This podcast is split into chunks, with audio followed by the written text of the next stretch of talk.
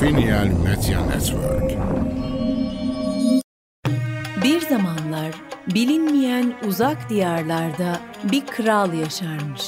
Bu kral anlatıldıkça onu meraklandıracak sihirli masallar duymadan bir gram bile uyuyamazmış.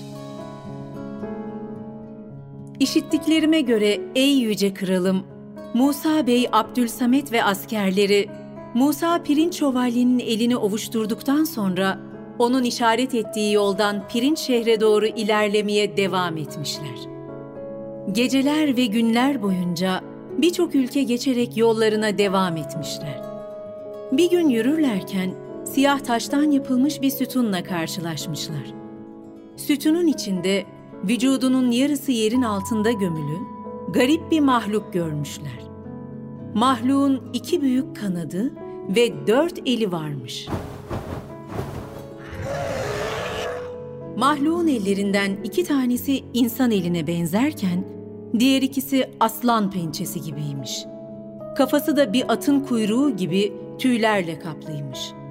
İki gözü kızgın közlere, alnının ortasındaki üçüncü gözü de içinden alevler fışkıran bir kaplanın gözüne benziyormuş. Uzun ve kırmızı bu mahluk birden yüksek sesle haykırarak Beni kıyamete kadar büyük acı ve çileye mahkum eden Rabbime şükürler olsun. Adamlar mahluğu incelerken onun ürkünçlüğü karşısında akıllarını kaybedecek gibi olmuş. Ve tam kaçmaya yeltendiklerinde Musa Abdülsamed'e sormuş. Nedir bu? Bilmiyorum. O halde yaklaş ve anla. Bakarsın hakikatini sana gösterir. Ama korkarız beyim. Korkmayın, o tutsaktır. Sana ya da başkalarına erişemez. Ey yabancı! Adın nedir? Hikayen ne? Bu şekle nasıl girdin? Ben cinlerden ifritim. Adım Daniş bin Al-Amaş'tır. Hak tarafından buraya hapsedildim. Onun ulu gücüyle mahkum edildim. Ve onun buyurduğu müddetçe burada cezamı çekiyorum. Hangi sebepten ötürü bu sütunun içine hapsedildin? Hikayem oldukça gariptir. İblisin oğulları için yaptırdığı kırmızı akik taşından putlar vardı.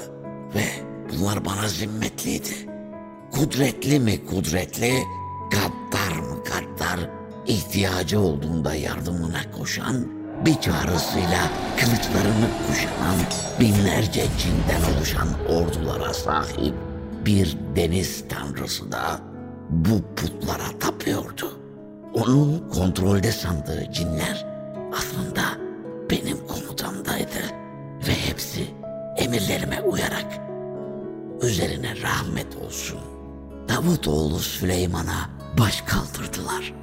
Ben istediğimde o putların içine girip onları ele geçirip dilediğimi söyletir, dilediğimi yasaklardım.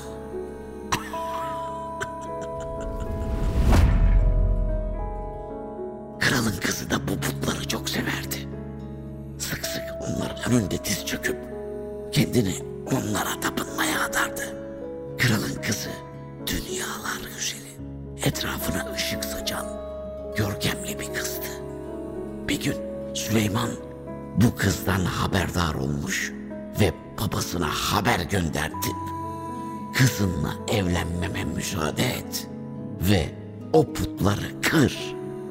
Eğer teklifime razı gelirsen sen de bizim sahip olacaklarımızı alırsın. Lakin karşı durursan yenemeyeceğin ordularla üzerine çökeceğim.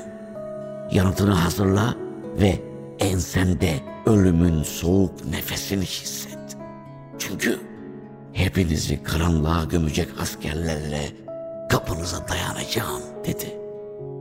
Süleyman'ın elçisi haberi getirdiğinde kral kibrine yenilerek deli gibi öfkelendi.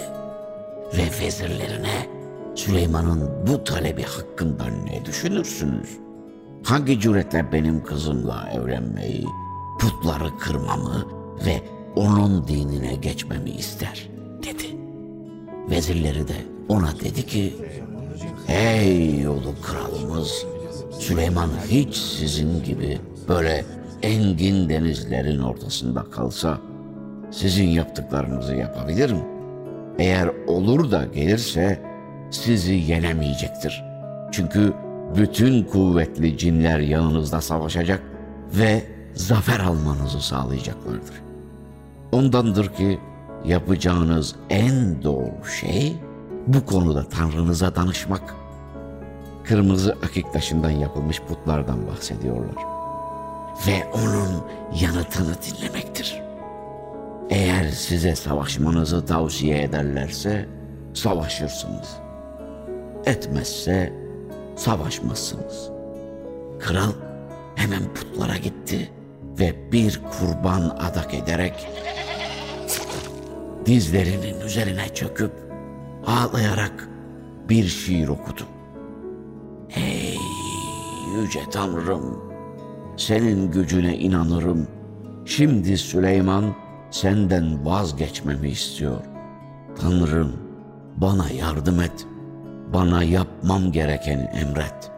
Emrine itaat edeceğim. Sonra vücudunun yarısı sütunun içine hapsolmuş ifrit, Abdülsamet ve yanındakilere dönüp anlatmaya devam etmiş. Kralın davranışını duyunca Süleyman'ın taleplerini umursamadan akılsızca putun içine girdim. Ardından da bir şiirle yanıt verdim. Bana sorarsan ondan korkma. Ben her şeyi bilirim ve. Eğer benimle savaşmak istiyorsa ben ona daha beterini yaparım. Ve onun ruhunu elinden alırım.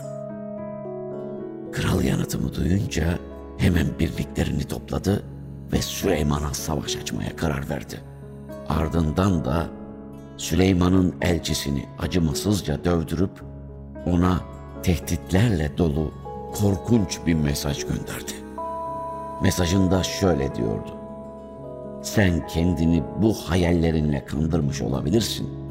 Lakin hangi cüretle beni bu yalan yanlış beyanlarınla korkutmaya çalışırsın? Ya sen bana gel ya da ben sana geleceğim. Böylece elçi mesajı alıp geri gitti ve Süleyman'a olanları anlattı. Süleyman vaziyeti duyunca öfkeden deliye dönüp hiddetlenmiş ve kararını vermiş. Hemen cinlerden, insanlardan, hayvanlardan, kuşlardan ve haşeratlardan oluşan ordusunu hazırlatıp cinlerin hükümdarı olan veziri Aldemir Yata etraftaki tüm güçlü kuvvetli cinleri toplayıp hazır etmesini emretmiş. Vezir de hemen 600 bin iblis toplamış. Sonra da diğer veziri Asif bin Barkya'dan insanların ordularını toplamasını emretmiş. Böylece binler, yüz binler olup silahlarını ve teçhizatlarını hazırladılar.